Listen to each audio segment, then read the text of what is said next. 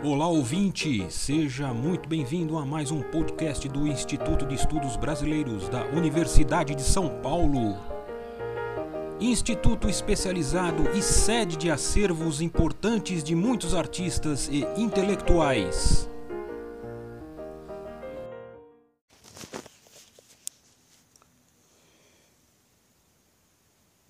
Pierre Monbeg foi um geógrafo francês que atuou nos primórdios na formação da Faculdade de Filosofia, Ciências e Letras da USP, é, quando assumiu a cátedra de Geografia Humana em 1935.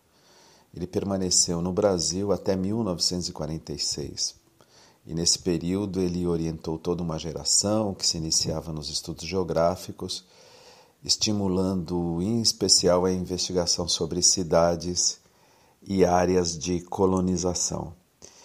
É, após a sua morte, mais recentemente, coube ao IEB ser o guardião do seu fundo documental, especialmente do que ele produziu no Brasil. E nesse fundo é, pessoal há vários mapas originais desenhados a bico de pena. Trata-se de um conjunto precioso para os pesquisadores. São mapas que, mais do que mostrar uma maestria comum aos geógrafos da época, o que já não é verdade para os geógrafos contemporâneos, revelam que Monbeg não prescindia da prática cartográfica como meio de visualização e reflexão dos fenômenos que estudava. Dois desses mapas exemplificam muito bem a importância da cartografia em seus trabalhos. São os mapas que estamos exibindo aqui neste site. Eles foram preparados para a sua tese complementar de doutorado de 1949. Trata-se de uma tese sobre o crescimento da cidade de São Paulo. É, os dois mapas representam a densidade demográfica da cidade. Um primeiro é de 1940, o segundo é de 1947. Ah, é bom notar que a questão da densidade demográfica é chave para entender a natureza, a forma, o conteúdo mesmo da vida de uma cidade. É, esses mapas foram posteriormente publicados num artigo, é, numa revista francesa, é, e também depois em outras publicações. É, mas nós temos aqui no IEB o privilégio de ter estes mapas originais que são produzidos manualmente pelo, pelo Pierre Monbeg. É, a aparência simples e despretensiosa pode enganar e levar a crer que se, trata, que se trata de uma cartografia é, rústica, em virtude das técnicas e dos recursos contemporâneos implicados, empregados né, na produção dos mapas. Hoje os nossos mapas são feitos com programas sofisticados de computador, com informações geográficas é, localizadas via satélite, enfim. Mas nada mais enganoso, a cartografia dele é mais sofisticada do que muitas que se faz hoje em dia com estes equipamentos. Trata-se de um mapa preciso do ponto de vista da linguagem, é, um mapa não, os dois mapas, né? Monbeg fazia parte de, da tradição de uma escola francesa muito preocupada em é, cartografar e muito preocupada com uma linguagem padronizada, uma linguagem estável que não gerasse dúvidas ao observador. Nos mapas em questão, Pierre Monbeg representa as densidades demográficas da cidade de São Paulo, fazendo uso de uma variável visual designada como variável visual valor. Isto é uma designação que nós estamos extraindo da obra do grande cartógrafo é, francês chamado Jacques Bertin, fundador da semiologia gráfica.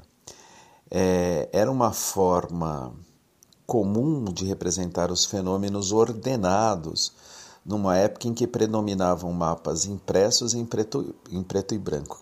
É, a forma comum é o uso dessa variável visual chamada valor.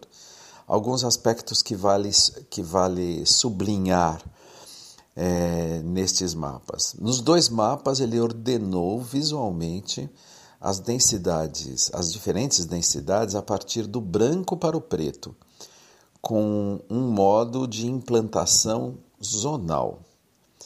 É, a maior presença do branco situa-se onde as densidades são menores. O branco total refere-se a menos de 100 habitantes por quilômetro quadrado, quilômetros quadrados. É, não, por quilômetro quadrado. E à medida que as densidades crescem, aumenta a presença do preto por meio de pontos e tramas que vão se intensificando até chegar ao preto total, na máxima densidade demográfica da cidade, que é de 20 mil habitantes quilômetro, por quilômetro quadrado nesses dois mapas, não é? Há nos mapas é, uma lógica comum presente na relação existente entre os objetos representados, no caso, diferentes densidades demográficas, certo? E na relação entre os elementos escolhidos para representar essas densidades explicitadas na legenda. Quanto menor a densidade, menor a presença de preto. E o contrário também é verdadeiro. Caso não fosse assim, é, ele teria produzido o que Jacques Bertin é, denomina como falsa imagem. E vocês não tenham dúvida que existem muitos mapas que procuram ordenar os fenômenos e que não usam esta lógica. Eventualmente, as tonalidades mais escuras estão representando é, os valores menos é, significativos e as tonalidades mais claras estão representando valores mais significativos, o que produz uma confusão na nossa intuição de observação imagética. É, mas voltando aos mapas, como ambos os mapas mantêm a mesma linguagem e as mesmas classes de níveis de densidade demográfica, isso os torna comparáveis. O que parece trivial no caso costuma ser raro também na produção geográfica, pois há uma instabilidade notória no que diz respeito às linguagens e aos métodos empregados, por vezes por parte de um próprio produtor de mapas. O que faz das comparações, o que faz da comparação entre os mapas um exercício é, muito difícil, árduo. Né? Jacques Bertin, o mesmo Jacques Bertin, advertia que mapas que têm a qualidade de serem facilmente comparáveis em termos visuais são uma necessidade primordial de uma cartografia moderna, uma necessidade primordial para observar a evolução dos fenômenos cartografados.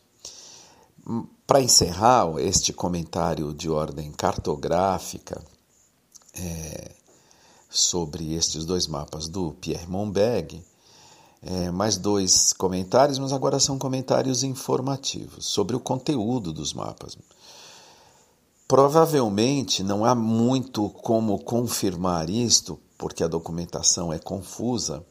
A documentação existente no município de São Paulo, Pierre Monbeg utiliza neste mapa a divisão distrital que era estruturada com base nos distritos de paz de 1940. E esses distritos é, totalizavam 40 distritos. Ele deixa de fora como é, os distritos de, de Ibirapuera, Santo Amaro, Capela do Socorro, que juntos formavam o antigo município é, de Santo Amaro, que só foram integrados ao município de São Paulo em 1935. É, vocês poderiam ter estranhado esse formato do município de São Paulo, mas é o município de São Paulo que prevaleceu até 35. É, com uma rápida visualização, esses mapas são para ver e não para ler, como dizia Jacques Bertin. Percebe-se que os distritos que tiveram um aumento nas suas densidades entre 40 e 47 Percebe-se, dá para se perceber.